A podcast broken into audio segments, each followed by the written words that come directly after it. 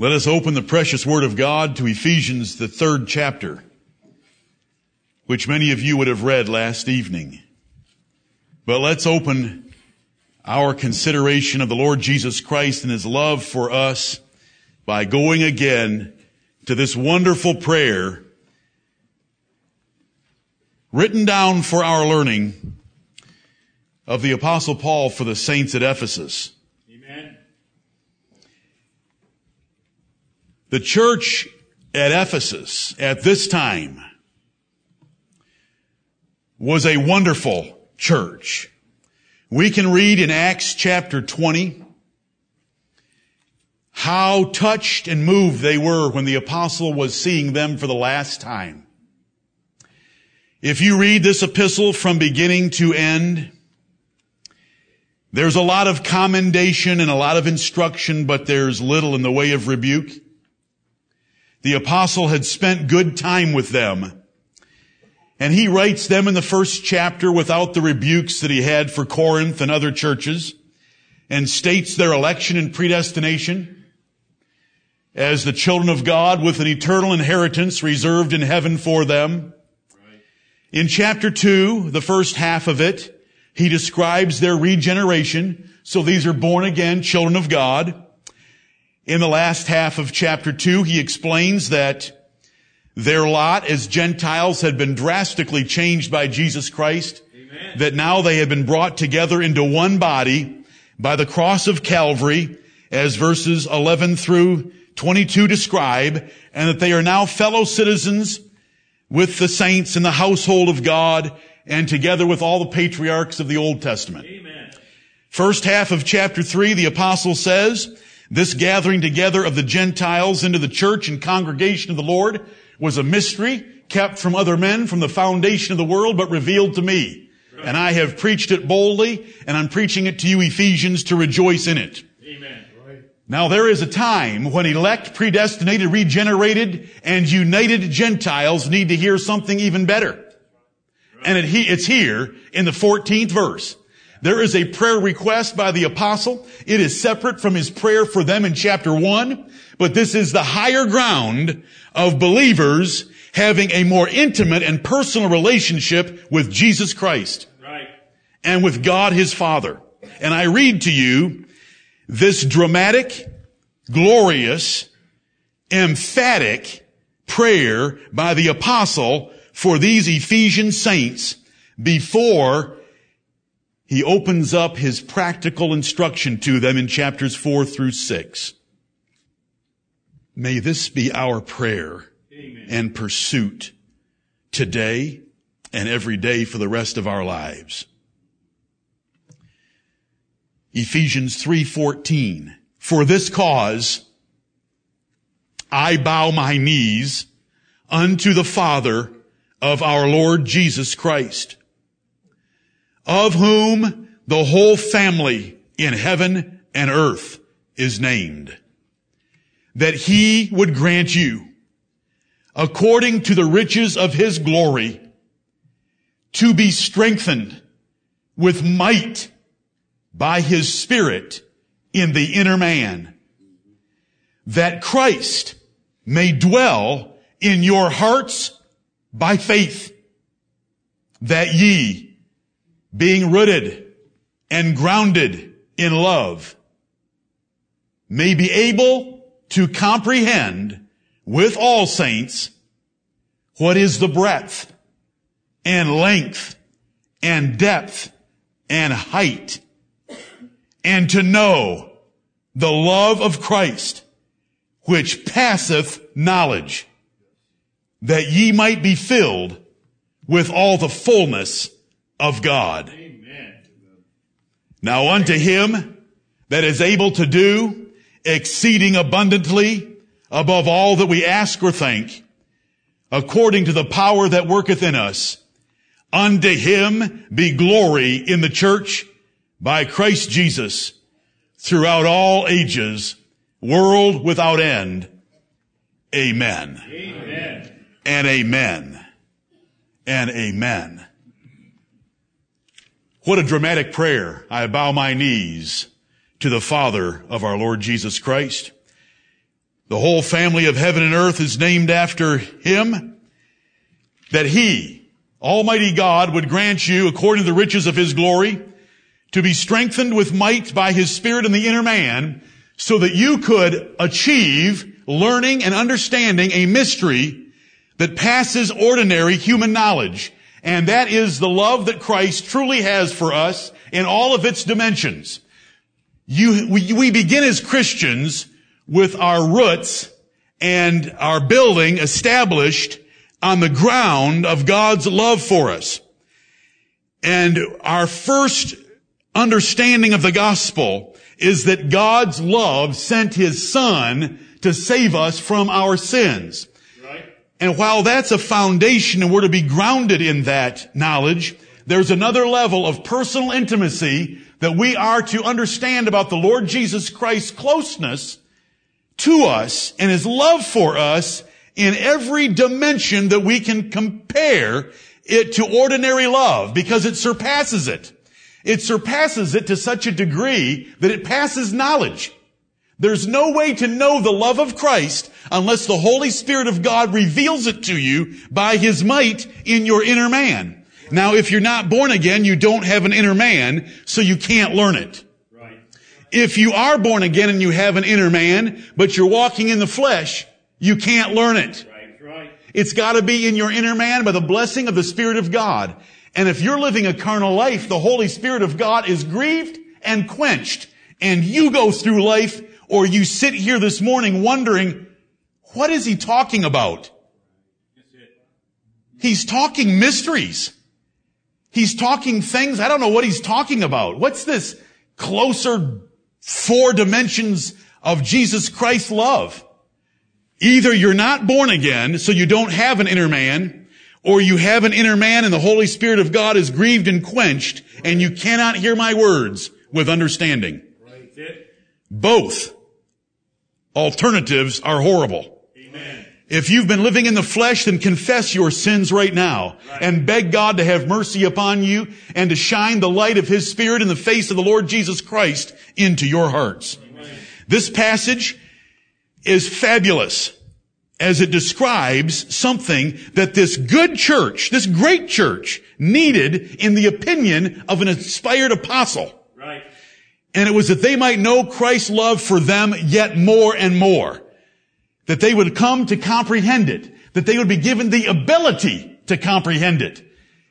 It is not too high for us because we have an inner man and the Spirit of God that is able to teach us it until we are filled with all the fullness of God. We will have as close of a relationship with God and walking with God as is possible for one of his children while still in this life.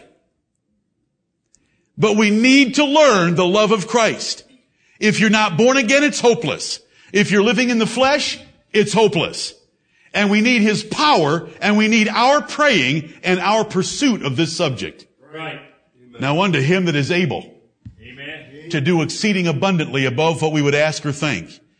I hope that you're asking and thinking with me right now that we can realize verses 14 through 19. Well, verse 20 says he's able to do it above what we ask or think. And he deserves glory in the church forever. Amen. And let us praise him that way. Now turn with me to Revelation chapter 3. Revelation chapter 3 and verse 20. And let's take that text that will be abused this day about one million times throughout the earth. Abused, misused, corrupted and perverted and misapplied over and over again. And we ourselves, some of us have done it in the past. Revelation chapter 3 and verse 20. Amen. It should be in the red writing if you have a red letter edition Bible.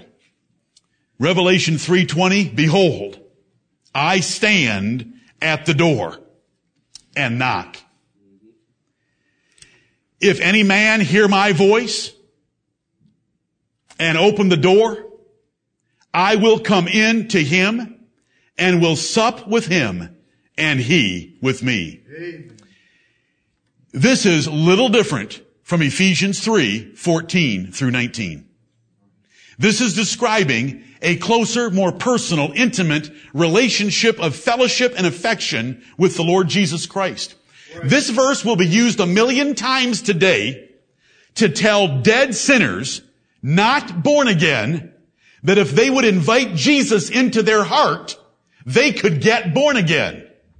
Well, if they're not born again, which part of them is inviting Jesus into their heart? It must be their old man since they don't have a new man because they're not born again yet. Their old man hates the Lord Jesus Christ. Every single one of us. There is none that doeth good, no, not one. There is none that understandeth. There is none that seeketh after God. There is no fear of God before their eyes. Psalm 14, Psalm 53, Romans 3, 9 through 18. This verse is not addressed to dead sinners to get saved. This verse is addressed to the church at Laodicea that they thought they had a great church, but they had lost their personal relationship with Jesus Christ. Right. It starts in verse 14, under the angel of the church. We're writing saved people. Amen. Why do they use this verse for unsaved people? Unto the angel of the church of the Laodiceans write, these things saith the Amen. How's that for a name? Amen. Right. It is so in truth. The Lord Jesus Christ, true and faithful. The faithful and true witness, the beginning of the creation of God. I know thy works, that thou art neither cold nor hot. I would thou wert cold or hot. So then because thou art lukewarm and neither cold nor hot, I will spew thee out of my mouth. That's the Lord Jesus Christ. People think we're too graphic, we're too harsh, we're too plain. These are the words of Jesus. Don't tell me about the Jesus of your imagination. Read to me the Word of God. Amen. And Jesus said, I wish you were hot or cold. I wish you were either a pagan worldling out there getting drunk this morning being cold, or I would that you were hot on fire for me, but I can't stand you being lukewarm, coming into my house, singing my praises, and yet you don't have a love for me in your heart. He hates lukewarmness. And so does every man and every woman. No woman wants to be in bed making love to her husband with a lukewarm approach from him because it's offensive. And every man feels the same way about his wife. He doesn't want a mannequin in bed. He wants a hot lover who's responding to him and loving him. And the Lord Jesus Christ is the same way. He died to save us. He's, he's embraced us as his spouse and we should be hot toward him. And he would that we were either hot or cold, turned off and divorced from him, but not lukewarm. And he says that to this same church. Verse 17, because thou sayest, I am rich. So they had a growing church. Maybe it was a mega church. Because thou sayest, I am rich and increased with goods and have need of nothing and knowest not that thou art wretched and miserable and poor and blind and naked. How's that? That's Jesus Christ telling a church that's quite prosperous and quite successful. And he says of them, you don't know that you're wretched and miserable and poor and blind and naked. Those are the words of the Lord Jesus. Are we still in the red writing in your Bible? Oh, good, good. I thought so. I counsel thee to buy of me gold tried the fire that thou mayest be rich. There's another kind of gold and it's not found at a jewelry store. And white raiment that thou mayest be clothed and that the shame of thy nakedness do not appear and anoint thine eyes with eye salve that thou mayest see. As many as I love, I rebuke and chasten. These are the beloved children of God. Be zealous therefore and repent. Because I'm standing at the door, and if you'll open the door, I will come in and sup with you and you with me. Amen. We can have communion. And I don't mean this ordinance. We can have interaction. We can have fellowship. We can have affection. We can commune to, communicate together. We can love one another. We can be intimate with each other. We can be personal. That's what we want. That's what we want. That is the description of a great church. Come back to chapter 2. Now let's read about the church of Ephesus a number of years later. Revelation chapter 2. Under the angel, verse 1, Revelation 2 1, under the angel of the church of Ephesus write, These things saith he that beholdeth, that holdeth the seven stars in his right hand, who walketh in the midst of the seven golden candlesticks, the Lord Jesus Christ. I know thy works. Jesus knew the church at Ephesus. I know thy works and thy labor and thy patience and how thou canst not bear them which are evil and thou hast tried them which say they are apostles and are not and hast found them liars and hast borne and hast patience and for my name's sake hath labored and hast not fainted. Now that is quite a glorious description of a church of the Lord Jesus Christ. Right. But verse 4 says, nevertheless, in spite of all that goodness, right. I have somewhat against thee because thou hast left thy first love.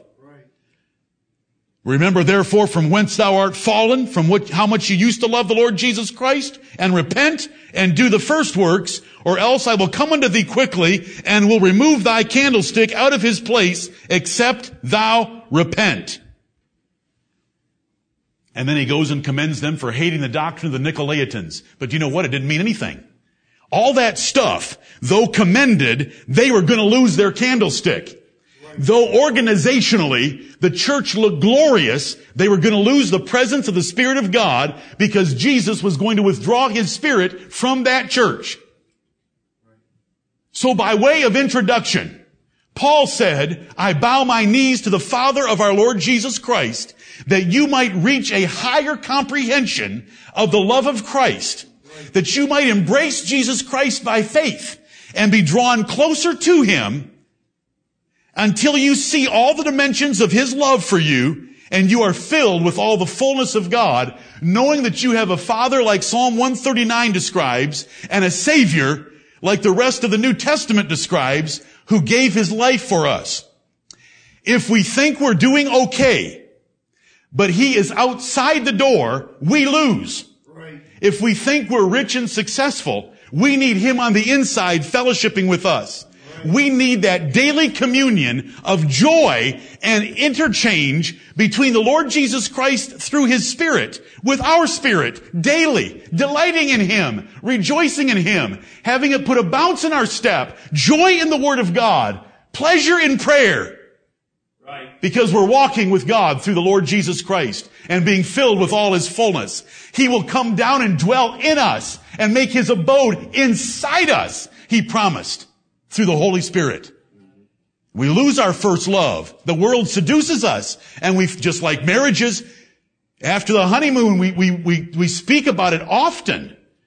You know, how that, that, we lose our first love toward another person that we've married and it needs to be restored and worked at, but we lose our first love with the Lord Jesus Christ.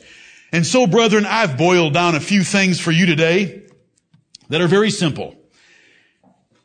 This message is so simple, I'm almost ashamed to preach it. But if you will just delight with me in some things about the Lord Jesus Christ and His love for you,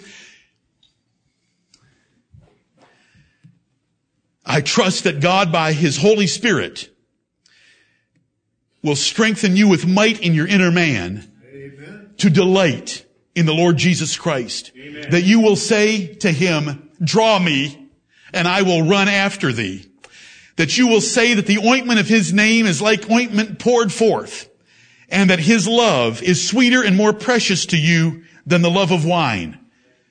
Lord, have mercy upon us. To know and to comprehend Jesus Christ's love for us, let's compare it to the love of a man. To magnify our Lord, we shall imagine the richest, noblest, kindest, and most perfect man possible. Let's also imagine that we are a poor, despised, and ugly single woman.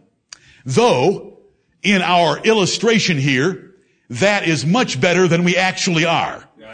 We are not a poor, despised, and ugly single woman. We are a damned, God-hating, sin-loving follower of the devil, dead in trespasses and sins, and condemned before the justice and holiness of God. That's how the Bible describes us. Let us never forget that our Jesus is Jehovah God, the eternal creator made flesh. And I hope by the fact that Jesus said through Paul in Ephesians chapter 5 that this is a great mystery, but I speak concerning Christ and the church that you'll understand my method. This wonderful man picking this ugly girl and purposing to marry her. What a story! Amen. The richest, noblest, greatest man on earth picking an ugly duckling out of obscurity and poverty to marry her. That is a dramatic thing.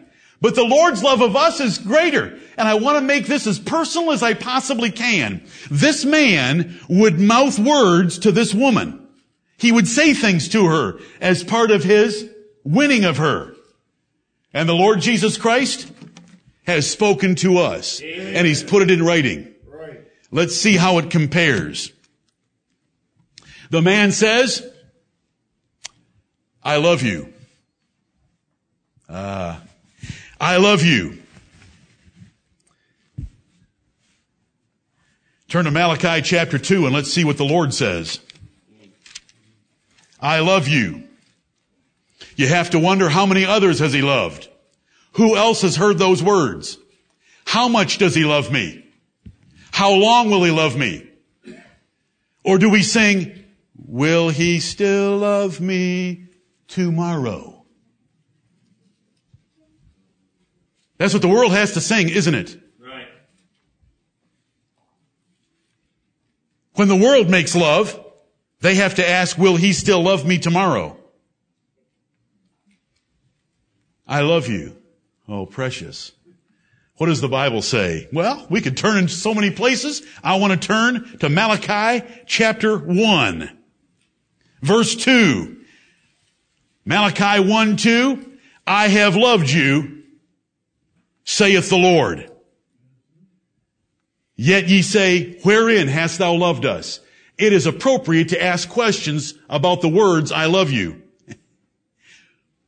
Where have you loved us? Show us how you've loved us. Wherein hast thou loved us?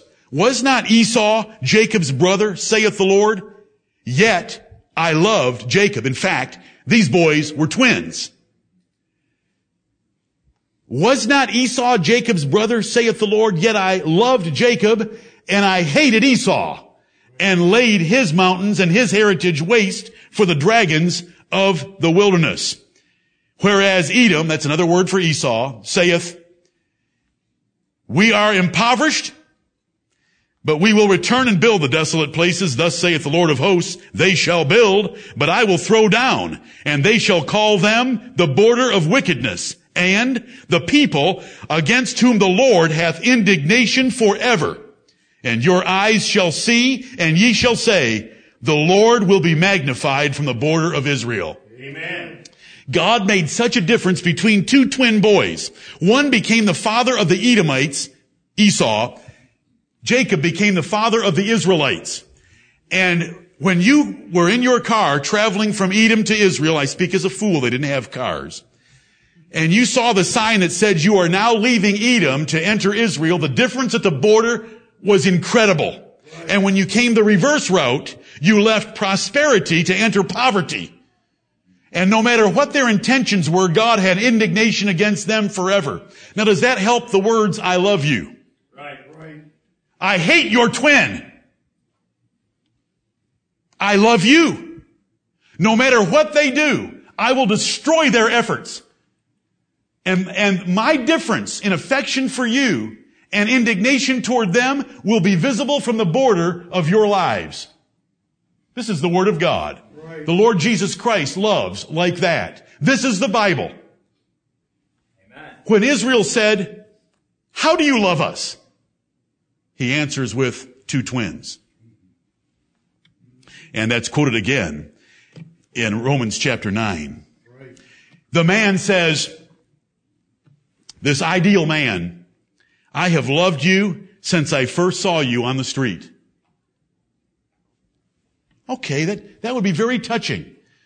When the greatest, richest, noblest man on earth says that to an ugly duckling, I have loved you since the first time I saw you on the street. Turn to Jeremiah 31, 3 and see if we can't do a little bit better. Do you love the Lord Jesus Christ this morning? How can I make him more personal to you? He stands at the door of your soul and he's knocking. And he wants not to save you. He's already done that. He died on the cross for you. He wants to come in and sup with you. He wants to have a meal together. He wants to go to lunch together. He wants to have supper in your home. He wants to talk to you and commune with you over some bread and wine. He wants to do what Abraham and Melchizedek did. He wants to do what the two did with him on the road to Emmaus. Amen. He wants to have fellowship with you. How can I make him more personal? I promise you on the authority of God's word, he is walking in this church right now, according to Re- Revelation chapter 1, by his spirit. Of course he's invisible. Why would he reduce himself to your little balls of water hanging in your forehead for, to be able to see him? He's here by his spirit. Amen. He says so. He's glorious. He loves us. And he wants us to love him in return. And that if we lose our first love, he threatens us by take, he's going to take the spirit away from our church. And he says, I'm standing and knocking. If you'll let me in, we can have that fellowship that we ought to be having. I'm ready. Why aren't you ready? Right. I've loved you since I first saw you on the street. Jesus says in Jeremiah 31, 3, the Lord hath appeared of old unto me saying, Yea, I have loved thee with an everlasting love. Therefore with loving kindness have I drawn thee. Amen. If you are ever convicted and drawn toward the Lord Jesus Christ, it is because He has loved you with an everlasting love. He didn't love you because of what He saw on the street. He loved you by a sovereign divine choice of His made before Adam and Eve were created. I have loved you with an everlasting love. The man says, I will love you forever, or at least until I die. Jesus would say this, Second Thessalonians chapter 2. You know, I preached a message to you a month ago before my mother's funeral. Do you remember the words of it? The title of it? Till death do us part. All human love ends with death. And so well known is that, it's usually included in the vows of every marriage ceremony. That I promise to love so and so in sickness and in health, for richer, for poorer, for better, for worse, till death do us part. Right. Because death ends all earthly marital relationships and relationships of love like that. There's no marriage in heaven. Jesus taught that plainly. So, a man says, I will love you forever. Ever seen those words on a little note? I will love you forever. What does that mean, really? I'll love you for the next 10 or 20 years until I die. But what about the Lord? Right. Where, where, do we, where do you want to read? I just want to pick one verse. Let's just try 2 Thessalonians 2.16. Now our Lord Jesus Christ himself and God, even our Father, which hath loved us and hath given us everlasting consolation and good hope through grace, comfort your hearts and establish you in every good word and work. When a man says, I will love you forever, it's going to end at death. The Lord Jesus Christ's love just gets cranking up at death. When you die, you are in the presence of the Lord Jesus Christ and the love is magnified and you see Him face to face. It's better. There's nothing like this, brethren. Do you know your Savior? Do you love Him? He's in here this morning with us. The man says, as the poor little ugly thing looks at her hero, her husband, the man says, when you look at me like that, I just have to love you back. But do you know what Romans chapter 5 says? God commendeth his love toward us in that while we were yet sinners, Christ died for us. Amen. Verse 10 says, for if when we were enemies, we were reconciled to God by the death of his son, what were we called when Jesus died for us? Enemies. Right.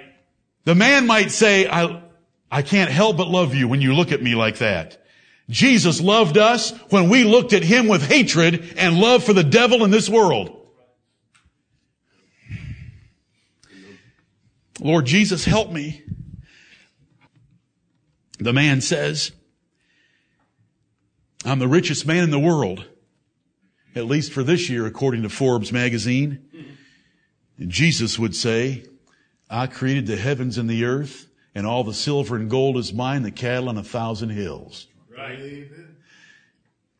And now you're going to inherit all things, the Bible tells us. Do you believe that about the Lord Jesus Christ? Amen.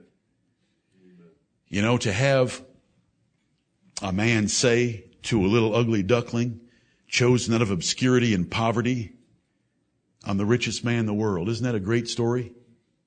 You know, you'd want to read that in Reader's Digest or you'd want to see some Oprah show about it. You know I speak as a fool, as Paul would say. But think about the Lord Jesus Christ. He owns all that is in heaven, the earth, the sea, and everything that is under the sea. That's right. And he's our beloved husband forever. Do you love him? Do you know how much he's loved you? All that he has and is, is yours. Are you caught up with something else that's distracting you from loving him? Even if it's doctrine, even if it's labors, even if it's Nicolaitans, even if it's patience, even if it's all the stuff that was mentioned by the Lord Jesus Christ in Revelation 2 to the church at Ephesus or in Revelation 3 to the church at Laodicea? Are you caught up in all that junk? You're not really a Christian. You've lost it. Right. You're lukewarm. He wants that personal relationship with each one of us. And let's make sure we give it to him. The man says, I sit on the board of directors of seven companies. Jesus says, I am the blessed and only potentate, King of kings and Lord of lords. Which one do you like the best? You say, well, he probably gets a fee for sitting on the board of directors. Yes, he probably gets about $2,500 a month for attending that board meeting maybe 25,000 a month, but I'd still rather have the blessed and only potentate. Amen. The man says, I will try to always tell you the truth. Jesus says, I am the truth. Do you know that's your husband? That's Right. The man may say, I will try to always be faithful. Jesus will say, and it's all in writing, everything that I'm saying about Jesus is in writing. Right. I am faithful with a capital F. Faithful and true. Right. The man may say, if you will help me, little woman, I will try not to do wrong. Jesus would tell you, I cannot do wrong. Right. Hebrews 7:26, holy, harmless, undefiled, and separate from sinners. Do you know him? If you know him, do you love him? Amen. If you don't love him, what has he done wrong? He can't, I'm sorry that I can't preach him. But what has he done wrong that you don't love him? And that he is not the most important person in your life by a factor of infinity. Right. The man might say, some say I am romantic. Let me read this little poem I've been working on for us. Jesus would say, I wrote and I am the ultimate fulfillment of the Song of Solomon. Right. The man might say, I can be quite passionate. Jesus would say, I am passionate. I sweat, as it were, great drops of blood in earnest praying in the Garden of Gethsemane for you. Is that passion?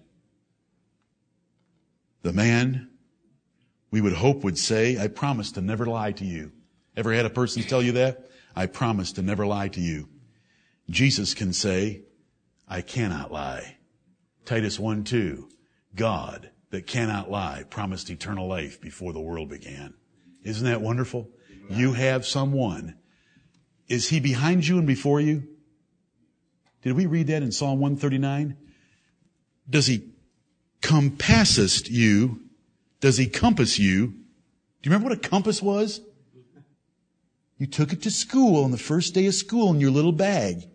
It had a sharp point and a little tiny pencil without an eraser stuck in a little holder. And you could stick the pin on a spot and draw a circle. Remember? A compass. I want you to know what the word means. All the way around in a circle. When you're walking or when you're sleeping. Is he all around you? And he can never lie. The man might say, and we would hope he would, I will make you happy for the rest of your life. Jesus says, I will make you happy for eternity. You are going to enjoy the pleasures of heaven and the pleasures of God with me forever. At his right hand, there are pleasures forevermore. I hear the man saying, if you will tell me what you want, I will try to take care of everything you want. Jesus, I read, said this, I know your needs before you ask them, and I will supply every one of them according to my riches in glory. Which do you prefer? I promise you that if my little illustrative story happened, it would be the front page of every paper in this world. And you would get excited about it to some measure. But how much will you get excited about Jesus Christ the Lord, the Prince of the kings of the earth, loving us the way he does? The man looks at this little ugly thing that he's picked to be his wife, still better than we are compared to Jesus. I will learn to appreciate your good features. I will learn to appreciate your good features. Jesus says to us, I will make you perfect and I will greatly desire your beauty. Right. Unbelievable.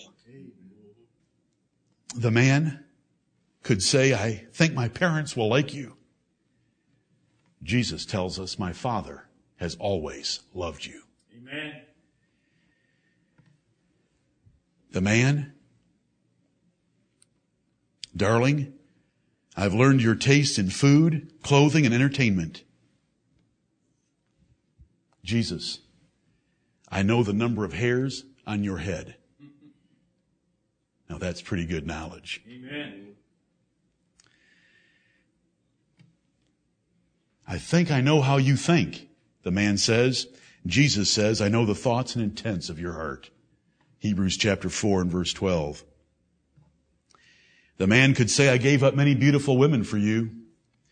Jesus tells us, and so Paul writes about him, I gave up heaven's throne and died the death of crucifixion for you. Forget other beautiful women. I will ignore your faults, the kind man says. Jesus says, I will take away your sins and faults forever and present you faultless before the presence of my Father's glory Amen. with exceeding great joy. To the only wise God, our Savior, be glory and majesty, dominion and power both now and forever. Amen. Amen. Amen.